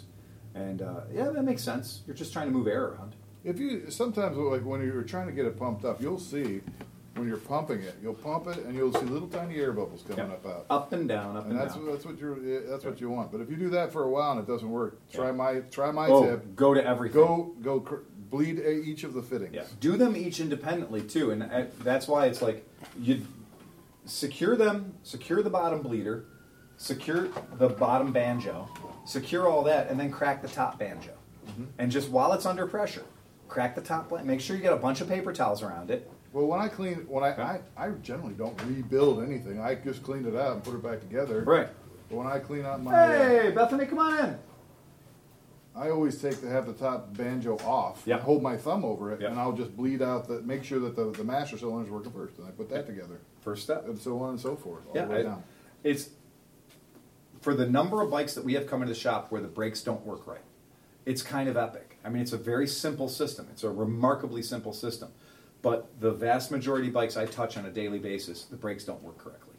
They don't. They're hanging up on one side, they're hanging up on the other, they're not working right, or I got to pump them twice before I have enough pressure to slow the motorcycle. I have a desperate issue with my KLR 650. The front brakes are shit. They're pumped up, they're everything. It just has no stopping power, whatever. The fronts are, those front pads are wood. They need, I need new front pads. Well, and there's also what's called green glazing. Yeah. So, you know, a big part about motorcycles and bicycles and everything else that has disc brakes, you'll put a brand new set of brake pads on a bike. Yeah. And you do have to break them in. I mean, you do. You don't just put them on the bike and take it out and go like, crush it, that's how I'm going to break the brake. No, you don't. You do have to break them in a little bit gently to knock the factory glazing off of them without building new glazing on them. Talking about the bedding in process. Yeah, the bedding in process. Is it the same for a motorcycle where you find an industrial park like as close to your house as possible and you do like 50 to 20 like four times? It's that, but it's not crushing. And it is, you want to give gradually increasing builds of heat. So gradually increasing builds of heat. If your brake rotors are ventilated, you know, they have slots or circles or something, that's not only there to dissipate heat, but it's also there to clean the pads, because they do clean the pads. If you just have the old-fashioned solid steel rotors, they make heat like a son of a bitch, and they don't clean the pads. They tend to glaze the pads like crazy. We have found that on a lot of those old bikes, when they either squeak like crazy, when you're not using them, or you're trying to come to a stop and it's squeak, pull those pads off, hit them on the wire wheel, and then throw them back on. You know, or take a sanding device. I'd like to soda blast my disc, like, and then rinse it up, you know what I mean? Like, you don't want to regular sandblast it, nope, because that might impregnate it with sand. And that's I know for a fact, using sandpaper on your disc, which I did back in the day to try to deglaze it, that will make them squeak like a motherfucker. Yeah, they'll squeak 10 times worse than they ever did before. The correct thing for that, if you do want to try to deglaze your disc or remove anything like that, oil or substance, brake cleaner and then like steel wool. Yeah. So do a really coarse grade of steel wool that will take the that will help scuff up the rotor without. And if you want to do a wire wheel, you can do a wire wheel too if you have it off, if you have the thing off. But using sandpaper is a fucking problem. Yeah. The sandpaper is a no-go. Never worked for me. No, and it does make them louder. It makes them squeal like crazy. So that's definitely a bad thing. If you do get a lot of noise, there's a couple of different things you can put chemicals and things painted to the back of the pads. I've never had that stuff work great, but they say it helps. The orange stuff? The orange schmoo that you put on the back of the pads? Yeah. Does it work in the car industry? I car brakes are so insulated by the body of the car around you. It's like I hear barely anything. It's like you go to ceramics so that you don't get as much brake dust on your nice wheels. And then meanwhile, you grab the front brake on a Vespa and you get... Yeah. Because they're a ventilated disc. And they just... as soon as you drag your finger on a Vespa front rim, front brake... It makes that sound, and I'm like, that's so rewarding. I'm like, I have disc brakes on a Vespa. I'm like, oh, that's cool. That just sounds great. Normal motorcycles don't sound that way when you touch the front brakes. They don't make that awesome sound. Speaking of small bikes, can we talk about small bikes for a second? Yes, we can. As long as it's not a moped. It's a moped. It's not a moped, it's two mopeds. Oh, you already... So it's 100 cc's. It's a motor bike. It's one 98 begat another cc's. One. Yeah. So the issue was that nobody had told me Beth's parents' house, which from like the month or two before the house that I was ready to move into in Akron, before we bought the house, lots happened in a year. Yeah. Anyways, I was there every day. There was a puke, maxi in the corner that no one thought. It's pronounced puke. Well, yeah. So, funny story about brand loyalty. My dad apparently rode a Peugeot moped back and forth to the power plant back on the East Coast. And when I told my mom I got in a puke, she was like, we used to call those pukes. Yep. Those pieces of shit couldn't hang out with Peugeots. And motor pecans. There's fucking brand loyalty among... No, in mopeds. Yes, there is. And I'm like, I can understand among like young hipsters, like, oh man, I got a Tomos. But like, no, like back in the day, like my mom carried that bit of information with her for 30 years. You can have a Tomos. I mean, even in today's stuff. Yeah. It's easy to have a Tomos. Yeah. They're still making parts for those. But you do get street cred for having like a Moby Lad. You get street cred for having a Puke. I saw a really gorgeous AMF. Not a traction drive AMF, because those things are garbage. Doesn't matter. It's still an AMF. I make fun of you, but I did have a moped at one point. You did? The black Honda, of course, I had that Honda PA50. Oh, yeah, okay. That's kind of cool. That has a variator. Okay. So we got basically her brother, like, what, 20 years ago or something like that, had gotten a Puch Maxi ZA50 two-speed. And it had sat in the garage ever since, and her parents were going to throw it away, and I said, no, that was built in Austria. That means it's worth something. And so I had them bring it over. There's many Krugerrands hiding in the gas tank. So basically the main frame body of it's good, and I'm hoping the bottom end and transmission are good. That is a bike that has the gas tank integrated into the frame. Sure does. Yeah. That's a bit of a problem with mopeds. It's got old gas in it, but it's not rusty inside. I looked inside of it, so I'm going to run vinegar through it. When you pull the fuel tap off, if anything resembling dinosaur parts comes out the bottom, you know that you're in for a tough night. Yes. Because it's really hard to fill that moped gas tank up with metal rescue and nuts and bolts and screws and shake the entire thing. It's really hard to do. I'm sure. I've done it a bunch of times. It's not rewarding. Yeah. It's really bad. It's better to have an auxiliary gas tank and just call that the frame.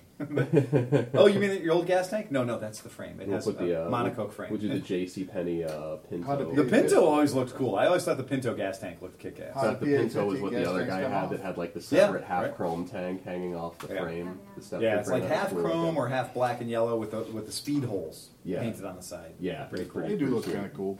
They do. They're slow. So it's I got the idea. I was for the money that I'm going to put into this thing, making it nice, I could get another one. So I went and I looked at another one.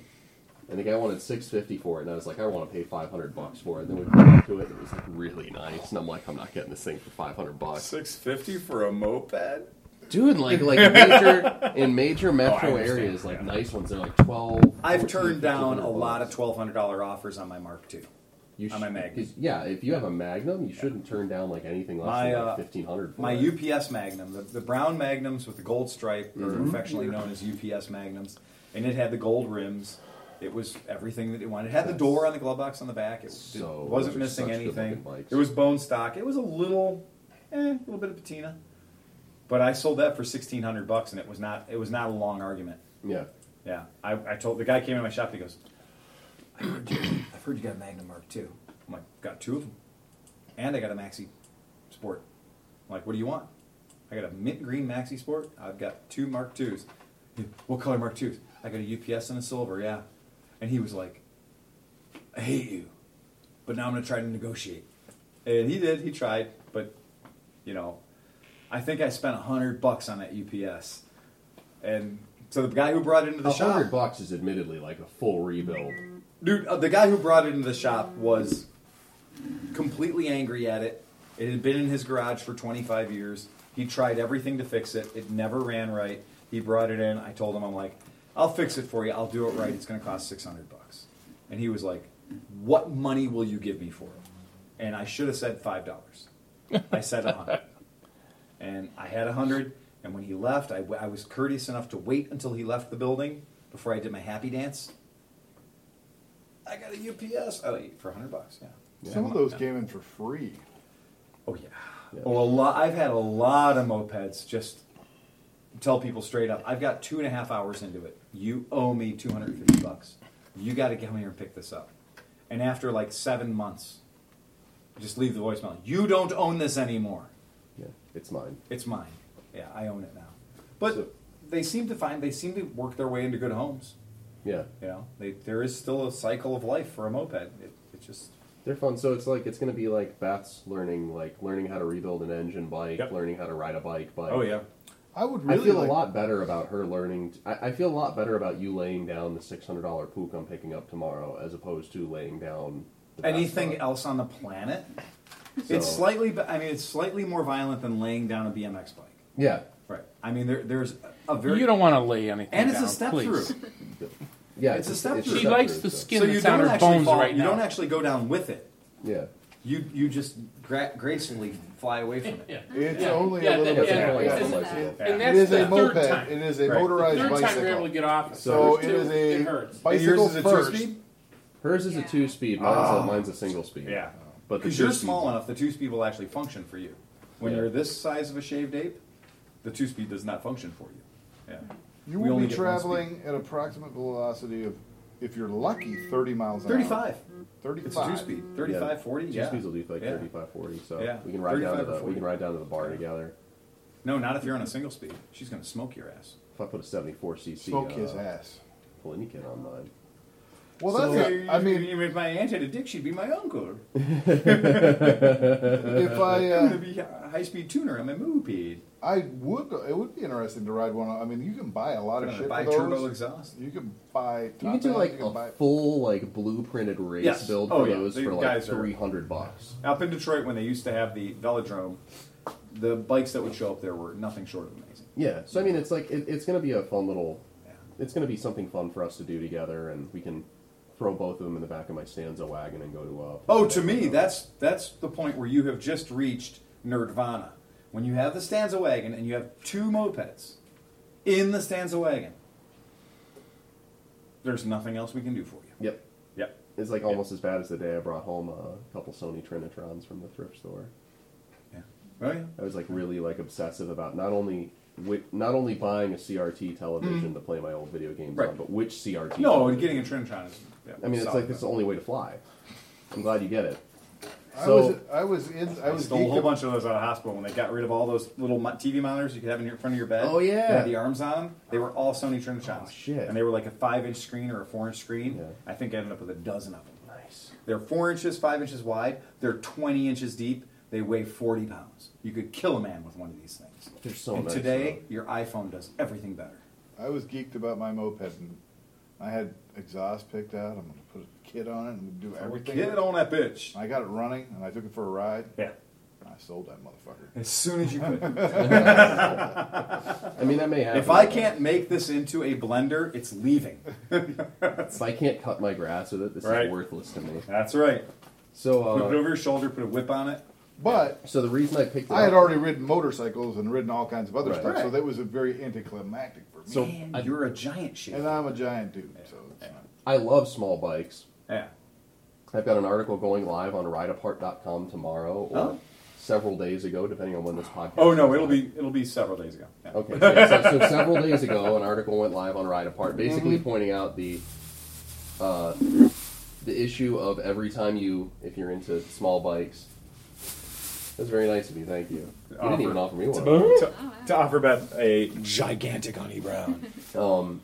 Basically, so what's your article? It's about how every time I get into small bikes and I post a small bike on Facebook or I get in a conversation with a hardcore motorcyclist, they're like, why don't you like what I like? Oh, yeah. I like going fast. Yeah. I like spouting performance figures as if they had any sort of bearing on enjoyment of a motorcycle on a day-to-day basis. Or... I like riding 3,000 miles at a time, or I like playing. I like getting in leather, and I like my Judas Priest cosplay. Sure. So why don't you like what I like? Why don't you buy an SV650 for that money? An SV650 is perfect. I'm like, I'm literally riding up the street to Circle K because I'm half drunk, half high, and I want a Mountain Dew. Right. There is no better tool in the world for this is what it's engineered to do. Than a moped, a Kymco Spade, or a TW200. If I could be in flip-flops with a cocktail in a hand, like we always joke, there's the Honda Metropolitan. There's a beverage involved here. Right. Yeah. If it's a Honda Metropolitan, you should only legally be allowed to ride a Honda Metropolitan if you're a man my size. If you are wearing flip-flops and you have a mixed drink in your left hand. If you're ever seen riding a Honda Metropolitan with proper footwear and no cocktail in your left hand, you're violating some law somewhere.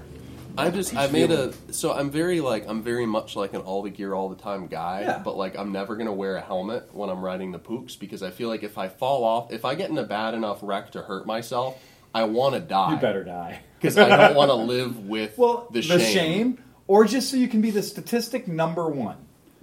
Killed on a moped. The first person ever killed on a moped. But set up a whole new range of rules. You can't be mad at me forever. I'm dead. I'll still be mad at you. No, I'll still be mad at you forever. That dumb fucker. You know what? Get a boyfriend a week later and be done with it. Yeah. Don't even bother being mad. Living well's the best revenge. Do you realize how many boys? Yeah. There's like a lot of boys. There's like ones that are taller than me. Oh, in the moped community? Just in general. In the moped community. Just in general. Available for her. For her. I feel like if I die on a moped, she's probably going to go the other way with that. Yeah. So, I mean, the whole thing is that getting into small bikes is that's kind of my in, and that's I'm a contributor to RideApart.com now, and they don't have anybody who covers scooters or mopeds or small displacement motorcycles, and I'm like, I'll do that. Those are my favorite kind of bikes. I love slow motorcycles. Yeah, you bought that Yamaha 50. Did I tell you how I got rid of the Yamaha 50? Go ahead. I don't think the podcast the listeners heard. It's still in my garage. Your Yamaha Virago 50. Yeah. Yeah. The 50cc Virago. It's the... You let that sink in. It's the YSR that you don't have to fold yourself into. Or it's the YSR that has no hope of ever being slightly cool. Yeah, right. precisely. Yeah. There's no Team Calamari for your bike. It's a slightly more comfortable and enormously less cool YSR. It's not the Midnight Special 50. No, you're right. It's not the Midnight Special, which is the true unicorn of unicorns. Yeah. Right. Thanks for that.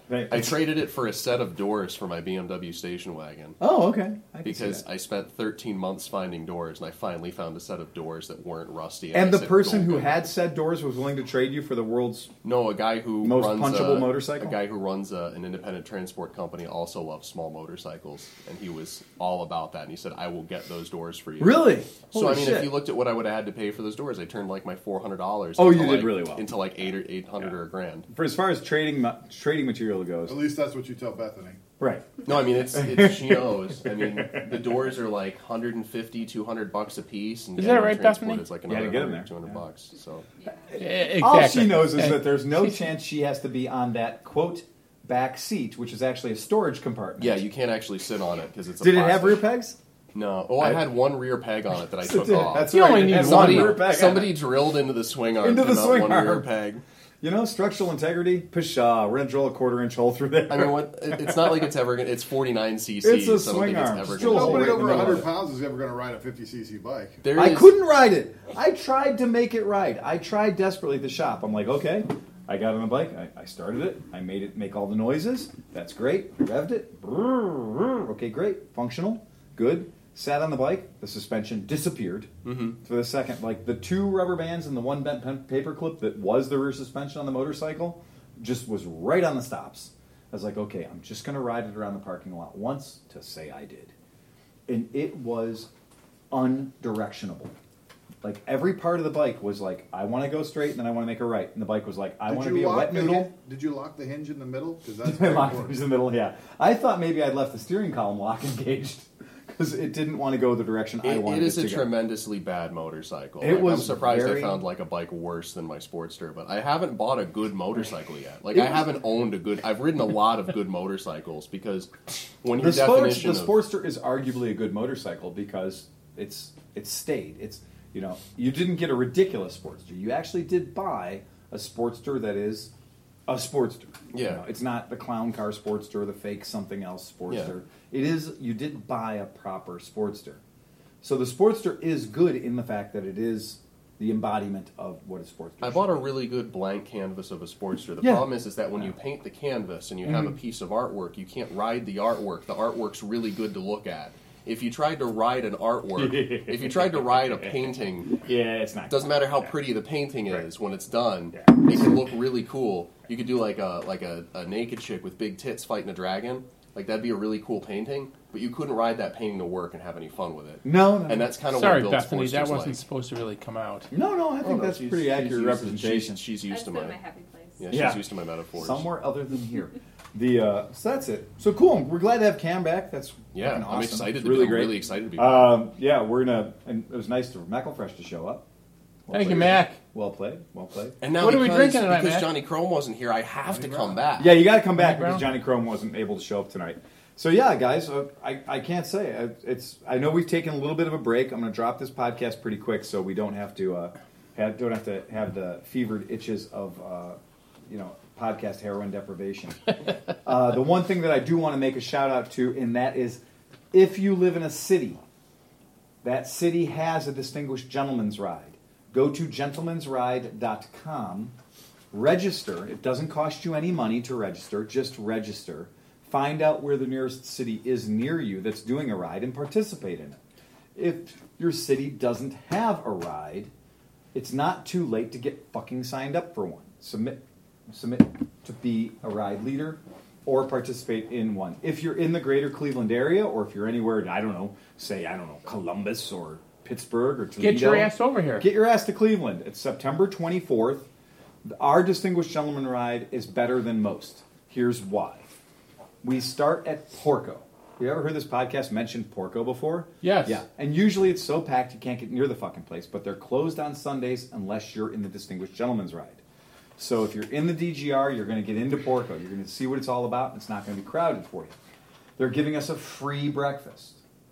Really? Amazing. Free food. Special drink prices, et cetera, et cetera. Big, giant parking lot, all the room in the world to park. And then we're going to leave probably at the crack of noon. A nice, general, civilized hour. You have to dress nice. Dress like an adult. Dress like a distinguished gentleman or a gentle lady, if you will. It's all about having a goddamn good time. So that's the goal. But if you want to sign up and donate a little bit of money to the Distinguished Gentleman's Ride, it's for the Movember Foundation as well. So there's the prostate cancer research angle. There's the preventing men's suicide angle. There's all kinds of really good stuff going on. And for no contribution or a minor contribution, or get your friends to pledge money on your dumbass to see if you'll actually do it, you could come up with cool things. And if you donate $1,000, they give you special prizes. If you donate in four different weird little categories, you know, like $200 here or there, you might be in the running to win a free Triumph. They're giving away a Triumph motorcycle. There's a thing, right? You can participate in that. And then our ride's going to go out about 65, 75 miles. We're going to go out through Bracknell. We're going to go downtown. We're going to go through Bracknell, see all the fancy houses, because we're going to be dressed up all distinguishedly. Then we're going to go up Route 6. We're going to go up to Squire's Castle.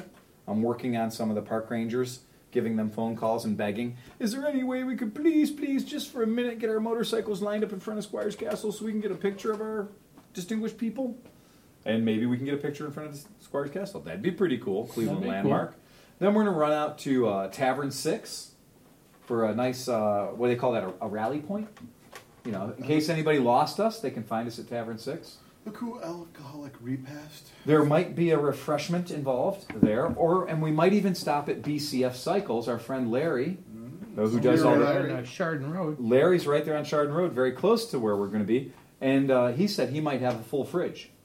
So if he has a full fridge, that could be sponsored for us. That'd be cool. Praise be to Larry. Praise be to Larry. And then we're going to leave there, come back down Fairmount, see all the other beautiful mansions. Millionaires Row, and come back to. And that's the land of the Gettys, and that's the land of the who's the Firestones? Land of life and snow. The Carnegies or Mellons? The Carnegies, yeah, we had the Carnegies there. So that's where in Cleveland was a real boom town. They built those houses up so you could see the boats on the water, I guess. But we're coming back to Porco again. Did you say Porco again? I said Porco twice. It starts and ends at Porco? It starts and ends at Porco. You must be fucking kidding. I know. Praise be to Porco. And guess what's going to be waiting for you at Porco at the end? Oh, more food that somebody else is paying for. Oh, my God. I know, right? So we're going to find out which one of our sponsors is going to be nice enough to donate food for us on Porco. But, yeah, and that means, well, Porco means that's a private party. That's us. That's us at Porco. So it doesn't get much better than that. I've tried some other ideas, and this one is the one that resonates the best. I think nice. It's going to be it. Oh, I like it. The fact that Porco is opening on Sunday is amazing. Thank you so much, Porco. It really is. I mean, they hold those Sundays sacred because the other 6 days of the week, they are truly killing it. And it's very, very hard to get into Porco on a Friday or Saturday night. It's almost impossible to get into that place.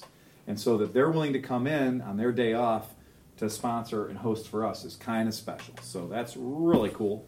We're going to have some neat prizes and giveaways and all kinds of silly stuff as the day goes on. But, dress distinguished. And if you're not sure what distinguished is, look it up. Look at some pictures in the Distinguished Gentleman's Ride. Our personal thing is you may, when you're reading the information of the Distinguished Gentleman's Ride, you may say that there's something you might say like this is for distinguished motorcycles, and that you may get the idea that your sport bike or your Harley is not welcome. It is welcome. It is welcome.